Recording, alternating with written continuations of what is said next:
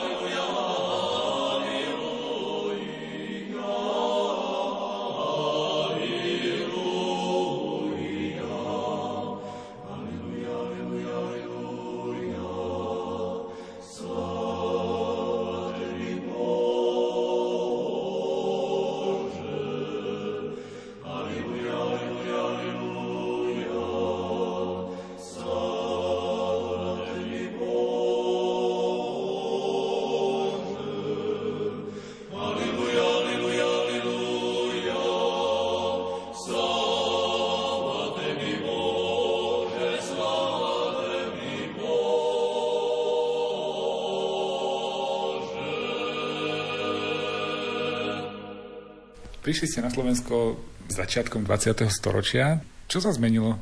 Zmenilo sa toho strašne veľa. Už bola svetová vojna, komunizmus, tieto veci. Zmenilo sa niečo v tom vašom poslaní? Predpokladám, že teraz žijete tými dejinami, skúmate, že čo vaši bratia pred 100 rokmi tu riešili na tomto území, čo boli tie problémy. Aj otec biskup ich sem pozval asi s nejakými úlohami alebo kvôli niečomu, nielen kvôli tomu, že mal prázdny kláštor, ale predpokladám, že ich aj niečím poveril. Ako sa zmenilo to poslanie redemptoristov? Za tých 100 rokov sa naozaj veľmi zmenila spoločnosť, zmenil sa životný štýl ľudí, ale človek, ktorý poviem, potrebuje Boha, hľadá Boha, ako by sa povedzme veľmi nezmenil. Má rovnaké podobné ťažkosti, bojuje s hriechom, potrebuje vykúpenie, potrebuje počuť ohlasované Božie slovo, potrebuje byť nasmerovaný na Boha, vychovávaný. Takže e, v tom zmysle, keďže vlastne slúžime ľuďom a ohlasujeme im evanielium, to hojné vykúpenie Ježišovi Kristovi, tak toto je, poviem, stále aktuálne. Áno, zmenil sa, hovorím, štýl, ako sa cestuje, ako sa, povedzme, žije, ale tie základné potreby človeka, tá potreba po Bohu a po spáse je tu stále a preto aj tá naša misia je stále aktuálna. O to viac, ako povedal pán Ježiš, že chudobných budete mať stále medzi sebou. Čiže zľa sa poviem, obzeráme a pozeráme po ľuďoch, ktorí sú kde si na boku, ako povie pápež František, na periférii, nejaký opustený, zanedbaný a ním sa chceme poviem, prihovárať, priblížiť. A tie spôsoby, niektoré sú staré, klasické, ako som spomínal, tie ľudové misie, čo nás tak vlastne charakterizujú od svätého Alfonza. On nás ako keby vymyslel ten systém ľudových misií, aj tú formu. Ale do toho prichádzajú aj nové formy, že snažíme sa byť prítomní na internete, na sociálnych sieťach, aj cez to ľudí povedzme oslovovať, kontaktovať. Takže to je napríklad také trošku novum. Otec Miloslav? Ehm, mne napadá ešte jedna vec, čo sa týka tých zmien. Náš na zakladateľ svätý Alfons Maria de Liguori e, prioritne sám aj svojich spolubratov posielal medzi tých najviac opustených, najviac chudobných, najviac opustených, ktorí väčšinou žili na kraji miest alebo dokonca na odľahlých dedinách. Dnes, keď si kladieme otázku, kde sú tí najviac opustení, tak máme pocit, že sú v najväčších mestách. V tých ohromných veľkých panelákoch, kde sú uzatvorení vo svojich bytovkách a častokrát sú opustení aj tými najbližšími. Preto to, čo sa zmenilo, alebo tá výzva pred, pred nami ako redemptoristami je to, že ako ako prísť k tým, ktorí možno žijú uprostred veľkého mesta, uprostred mnohých ľudí a napriek tomu sa cítia opustení, samotní a chudobní, pretože sú ochudobnení v prvom rade e, tými najbližšími a cítia samotu. E, preto to, čo sa zmenilo, to je to, že asi nemusíme hľadať ľudí len niekde na perifériách a odľahlých dedinách, ale možno musíme ísť do najväčších miest, do najväčších centier. Podobne, čo už sa nám tak nejak aj podarilo, zdá sa, že to je odpoveď na tú veľkú zmenu, je to, že tak sme si troška uvedomovali, že keď ideme na farské misie, ideme do farnosti k ľuďom, ktorí, ktorí sú veriaci, ktorí prichádzajú do chrámu, ktorí sa chcú spovedať a pravidelne pristupujú k sviatostiam, tak sme tak troška zisťovali, že, že na ten taký program, ktorý je špeciálne vytvorený napríklad pre mládež alebo pre deti, tak nám e, prišli len tí, ktorí aj obvykle chodia do chrámu. A tak sme si povedali, že ako sa dostať k tým, ktorí do chrámu normálne nechodia. Tak sme vymysleli taký projekt Misie na školách, kde tam máme všetky deti. Kde jediné, čo, čo riaditeľ tak nejak vyžaduje, alebo asi je to aj jeho povinnosťou, informovať všetkých rodičov svojich žiakov, že či žiaci v danom týždni, keď sa prebiehajú tie misie na škole, že či rodičia teda súhlasia, že ich deti sa zúčastnia takého programu. No a máme takú skúsenosť za tých posledných 5 rokov, že prichádzajú deti neveriacich rodičov, prichádzajú z iných denominácií e, na ten program. Zdá sa, že to je odpoveď na tie zmeny času. Že nečakáme, a myslím, že to je také charakteristické pre nás redemptoristov, že nečakáme len na ľudí, ktorí nám prídu do chrámov. Že nečakáme len na ľudí, ktorí nám zazvonia na klaštorné dvere. Za tých sa tešíme a tým vždycky otvoríme a ich vyspovedáme alebo im poskytneme rozhovor. Ale vychádzame zo svojich kláštorov tam, kde sa ľudia nachádzajú. Ak sú v školstve, tak ideme do škôl. Ak sú na nejakých iných miestach, tak sa snažíme, tak sa snažíme dostať tam, kde tí ľudia jednoducho sú. My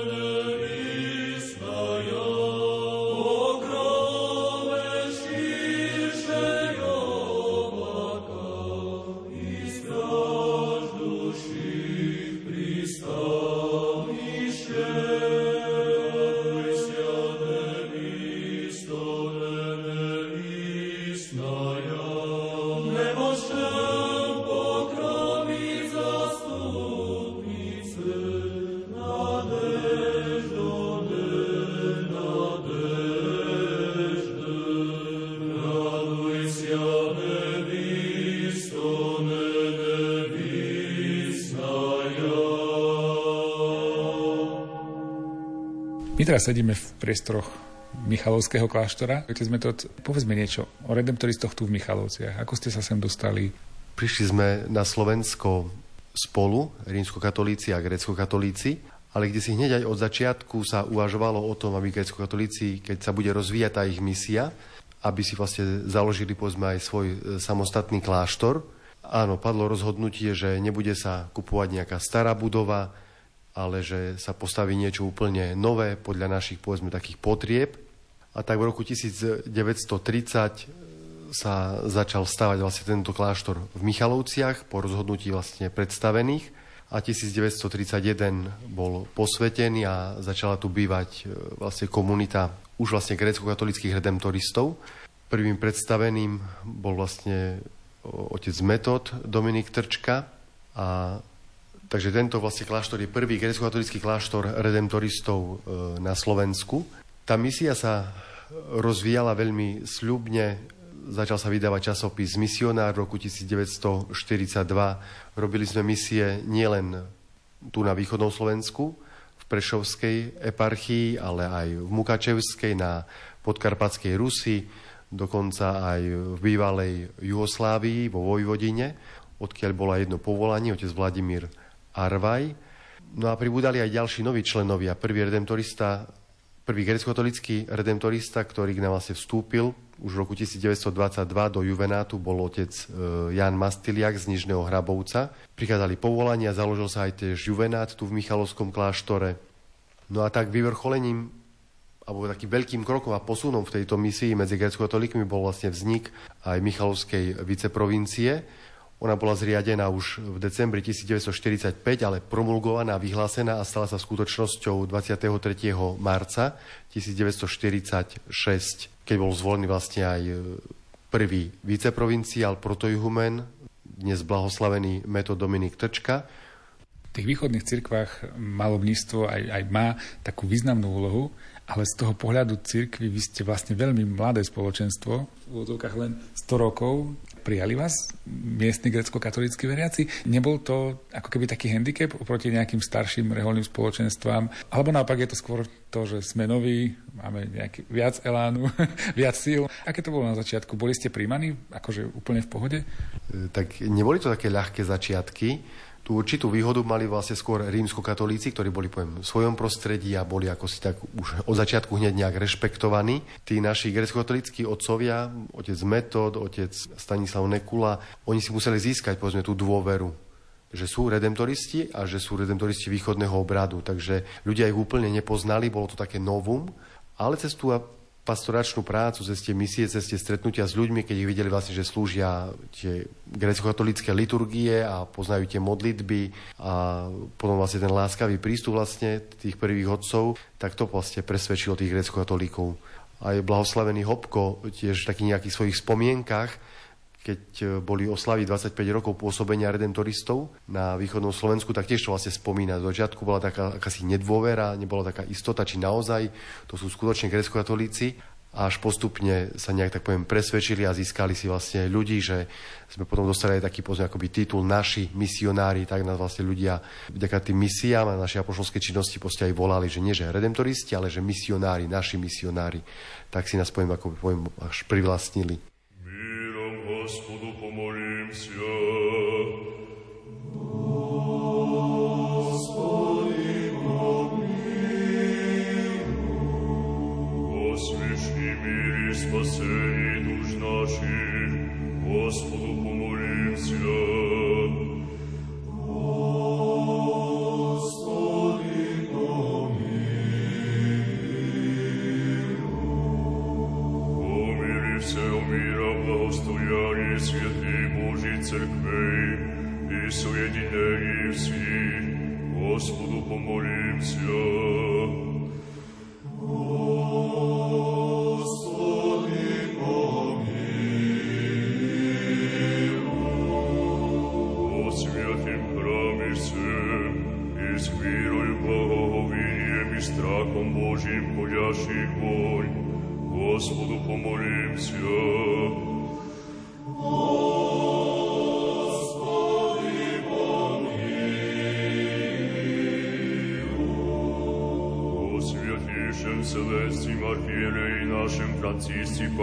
Римским, Господу помолимся.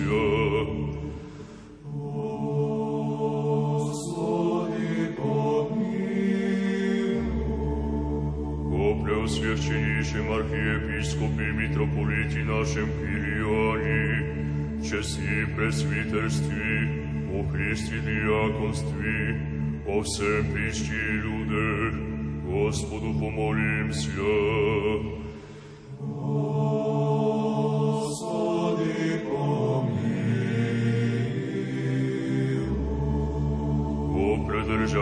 milostech našich i o svojství.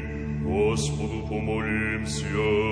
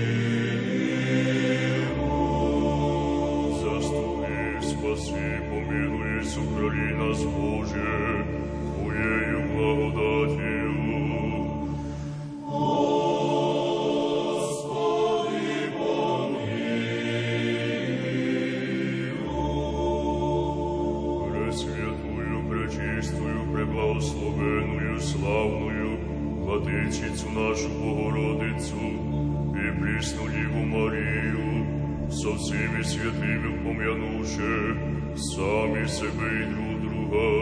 и о всем воинстве, Господу помолимся.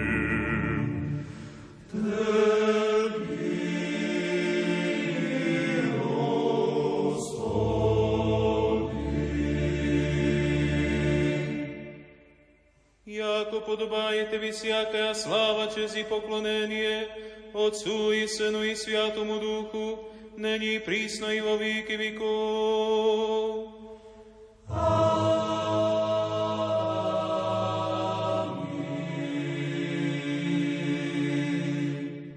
Tak ja som otec Jan Jozef Oharčák, som členom našej Michalovskej viceprovincie a teraz by som chcel povedať niečo o otcovi Jánovi Mastiliakovi. Je to náš spolubrat, ktorý sa narodil v roku 1911 v Nižnom Hrabovci. Bol to veľmi skromný, vzdelaný, zbožný reholník, kňaz a zomrel v roku 1989, tesne pred Dnešnou revolúciou. A v týchto rokoch od roku 2015 prebieha diecezná fáza jeho procesu blahorečenia. Bol to tiež veľký, som povedal, zbožný bol veľký ctiteľ Pany Márie, svätej Teresky, svätého Jozefa. A už aj sú, tak poviem, nejaké milosti vyprosené na jeho príhovor, ale niektoré ťažko nejak tak potvrdiť, že to bolo ozaj na jeho príhovor. Takže prosím vás tiež, modlite sa o milosť uzdravenia pre niekoho zo svojich či seba, či príbuzných známych, o taký nejaký konkrétny viditeľný zázrak, ale prosím, modlite sa iba na jeho príhor, aby to bolo tak poviem možno zdokumentovať, doložiť, že to bol zázrak vyprosený, vymodlený na jeho príhor, aby ten zázrak potom tiež poslúžil k jeho skoršiemu blahorečeniu. Prečo sú tie snahy blahorečiť ho? Lebo to, že bol muž, ktorý sa modlil, ktorý bol horlivý, to sa tak berie v vozovkách ako samozrejme, že tak by to malo byť. Čím on vlastne vynikal nad tými svojimi bratmi? Prečo, prečo práve na ňo sa upriemila tá pozornosť? Tak bol to veľmi skromný človek. Vynikal to zvlášť pokoru. Pokora je základná čnosť. Keď je dobrý základ, tak potom na tom základe sa dajú budovať aj iné čnosti. A ten základ on mal veľmi, veľmi dobrý. Bol veľmi skromný a zbožný, vzdelaný, ovládal 11 jazykov svetových. Keď sa ho pýtali, že e, koľko ovláda jazyk, tak hovoril, že ani jeden, ani ten svoj nedokáže ovládať. To len takže to je taký tiež dôkaz jeho pokory. A aby ho bol vyhlásený to je pre naše povzbudenie, aby sme si z neho brali prí, dobrý príklad. My, terajší redemptoristi, ďalší redemptoristi, či veriaci ľudia, ktorí on nejak tak svojim životom osloví. Tu by som možno doplnil, že ten proces blahorečenia začal na podnet ľudí, ktorí ho poznali a na ktorých veľmi, ako si tak poviem, zapôsobil tou svetosťou svojho života. A veľkým podnetom bola vlastne aj výzva otca arcibiskupa a metropolitu Jána Babiaka, ktorý ho tiež osobne poznal a sa s ním stretával ako mladý kaplan v Prešove, lebo posledné roky svojho života otec Mastiliak e, pôsobil v Prešove. A s ním sa spája aj e, niekoľko takých e, vynimočných vecí. Nielen, že bol tak vzdelaný a mal dar na tie jazyky, ale patril aj k najdlhšie väzneným kňazom e, v Československu. Prvý proces, ktorý komunisti začali, bol tzv. monster proces v roku 1950 v apríli a tiež také výnimočné s desiatimi reholníkmi a otec Mastiliak bol mu navrhovaný najprv trest smrti a potom ho odsúdili na, na doživotie. Aj keď prežil také strádania v tých komunistických väzniciach v Československu, nezatrpkol, nedal sa nejak zlomiť, e, nedal sa znechutiť tým všetkým, ale keď sa vrátil, tak, tak sa zapojil do, e, do tej pastorácie, ktorú mohol vykonávať. Bol vychýreným e, spovedníkom, viedol duchovne sestry, lajkov a vychoval mnoho kňazov.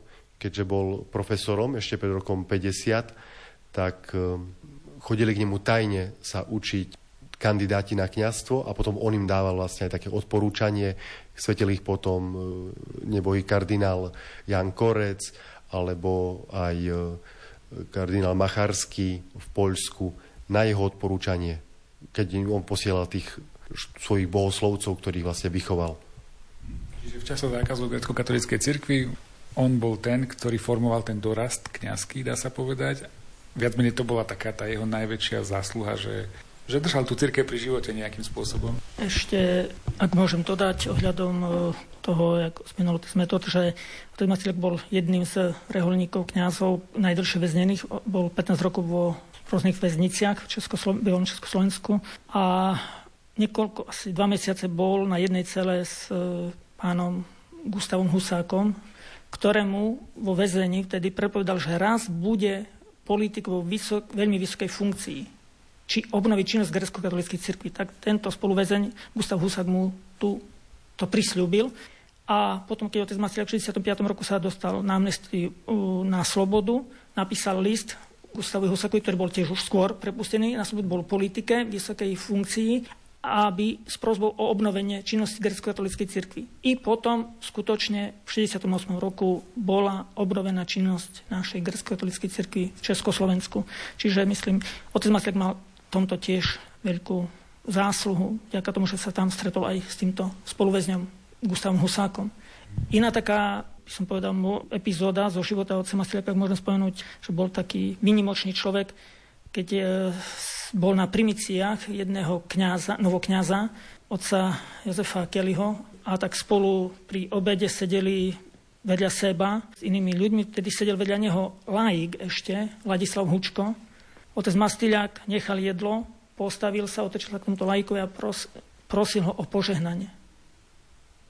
Nedal sa odbiť, ten odmietal. Ja som iba laik, vy ste kňaz, jak ja laik môžem požehnať vás, kňaza. Nedal sa odbiť.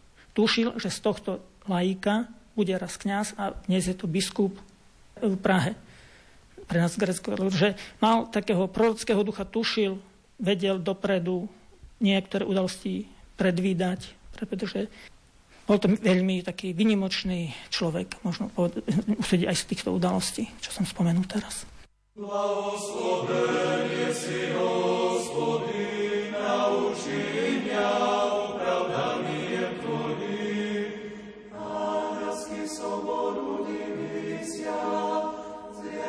Tebe šťastia. Smetnujú, že spase kri pozrazoníša, i so soboju Adama vozdvíša,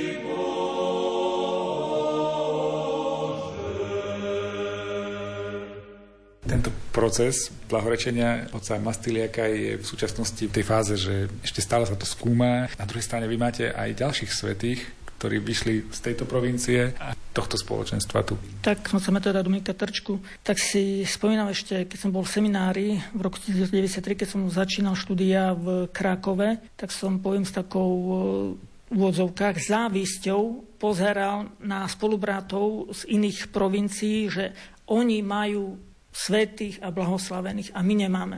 Ale pán Boh sa postaral a v roku 2001, 4. novembra, dnes svätý Jan Pavol II vyhlásil za blahoslaveného od nášho spolubrata, otca Metadominika Trčku, za blahoslaveného spolu aj s biskupom Pavlom Petrom Godičom a ďalšími ešte vtedy, ktorých tam vyhlásil za blahoslavných. Asi takže vďaka Pánu Bohu máme jedného z našich rád, ktorý žil tu, v tomto kláštore, tiež na týchto miestach sa pohyboval, že máme v chráme jeho relikvie, snažíme sa po Svete liturgii ísť tiež modliť k jeho relikviám, prosiť o milosti pre seba, pre našu viceprovinciu, kongregáciu príbuzných známych.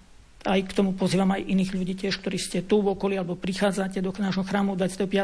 Každý mesiac, keď tu máme modlitby, Takže tiež vás srdečne pozývam, aby ste prišli, takže veľmi srdečne vás pozývam. Keď hovoríme aj presne o tých osobnostiach, ktoré vyšli z tohto kláštora, tak sú tu aj ďalšie osobnosti. Významným spôsobom prehovorili do života cirkvi. Tak uplynulo 100 rokov od narodenia už zosnulého biskupa Michala Rusnáka, ktorý pochádzal z našej viceprovincie, ale v roku 1950, keď boli vlastne v Československu mužské kláštory e, zatvorené a reholníci boli internovaní do tzv. internačných tých kláštorov, tak mu sa podarilo utiecť a keďže mal americké občianstvo cez americkú ambasádu v Prahe odišiel do Spojených štátov a neskôr sa stal prvým toronským biskupom pre grécko-katolíkov. Keď už bola sloboda niekoľkokrát vlastne bol aj na Slovensku, rád tu prichádzal, mal s nami kontakty, aj spolupracovali sme jeden čas, keďže sme tam mali jednu misiu medzi grécko-katolíkmi v Toronte, kde pôsobili naši otcovia. K tým ďalším biskupom môžem spomenúť aj známeho vladyku Milana Chautura, ktorý už je aktuálne emeritným košickým eparchom. Najprv bol prešovským pomocným biskupom, potom bol prvým exarchom v Košiciach, aj prvým eparchiálnym biskupom v Košiciach ďalší biskup pred niekoľkými rokmi bol z našich radov tiež vybratý otec vladyka Marian Andrej Pacák, ktorý bol pár rokov toronským biskupom, teraz je emeritným, keďže sa vlastne naspäť vrátil na Slovensko. Ja by som sa ešte vrátil k Michalovciam, lebo kláštor a kostol tu vedľa vlastne tiež má také špeciálne postavenie v rámci grecko-katolíckej cirkvi na Slovensku.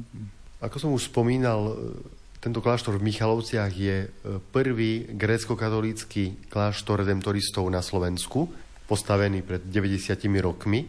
A hneď vedľa, v tom našom kláštornom komplexe, je dnes už bazilika zoslania svätého Ducha, ktorá bola postavená 5 rokov neskôr, 1935. A je to de facto prvý grécko-katolický chrám, ktorý redemptoristi e, tu postavili a sme im vďační, lebo ho ozaj postavili tak, poviem, veľkolepo a patrí k jedným najkrajších vlastne grecko-katolických chrámov na Slovensku.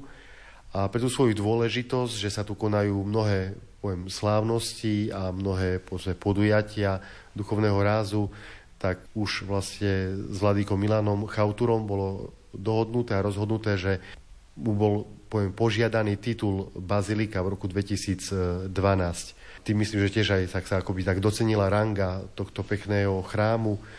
Je napríklad známy tiež tým, že prvé štyri základné ikony na ikonostase maľoval známy maliar z podkarpatskej Rusy, Jozef Bokšaj, mnohí poviem, turisti aj to prichádzajú tu povedzme obdivovať, ale je aj peknou celou svojou takou poviem, impozantnou e, byzantskou stavbou s krásnymi vlastne nástennými ikonami tom chráme sa pravidelne už roky konajú aj tie fatimské soboty. Jedna časť v lete sa koná v nedalekom Klokočove a v tých zimných mesiacoch od novembra do, do apríla sa vlastne koná to vlastne v našom chráme, tie fatimské soboty. Potom, ako otec Jan Jozef už spomínal, každého 25. v mesiaci si osobitne chceme vlastne úctiť blahoslaveného metoda, ktorého relikvie sú v tomto chráme a modlíme sa spolu s ľuďmi aj do poludnia, aj po obede. Ľudia nám posielajú aj svoje prosby aj cez internet, čiže modlíme sa vlastne aj na ich úmysly za uzdravenie duše i tela. No a okrem toho sú mnohé ďalšie, áno, aj pútnici tu prichádzajú dá sa povedzme dohodnúť, kedy chcú trošku možno aj počuť takú históriu, či nejakú povedzme prednášku. Zvyčajne tu máme aj stretnutie reholníkov, Deň zasveteného života 2. februára, tu Košickej vlastne eparchie a mnohé ďalšie také poviem slávnosti. No, hovorím, nedávno bola tá pred pár rokmi tá vlastne biskupská vysviacka Vladyku Mariana Andreja, ale aj stretnutie napríklad východných biskupov. Takže je to ozaj také centrum Zemplína. Tento chrám nebol nikdy farnosťou, je to skôr taký ako poviem, pútnický chrám, kde, kde pútnici prichádzajú a tú našu službu ako redemptoristi im tak vlastne ponúkame. Každú stredu máme novenu k Matke ústavičnej pomoci a ďalšie poste modlitby, ktoré máme poste spolu s ľuďmi.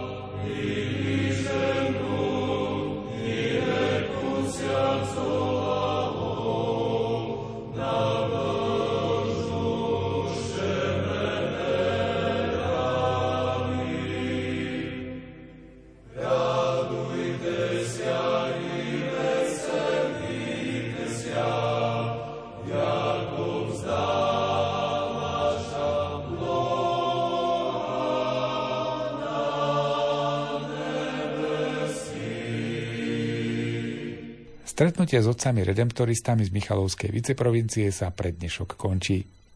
Sme radi, že sme vám mohli predstaviť ich prácu a pôsobenie. Reláciu Lupát pripravili majster zvuku Jaroslav Fabián, hudbu vyberá Diana Rauchová a za všetkých sa lúči redaktor Martin Ďurčo.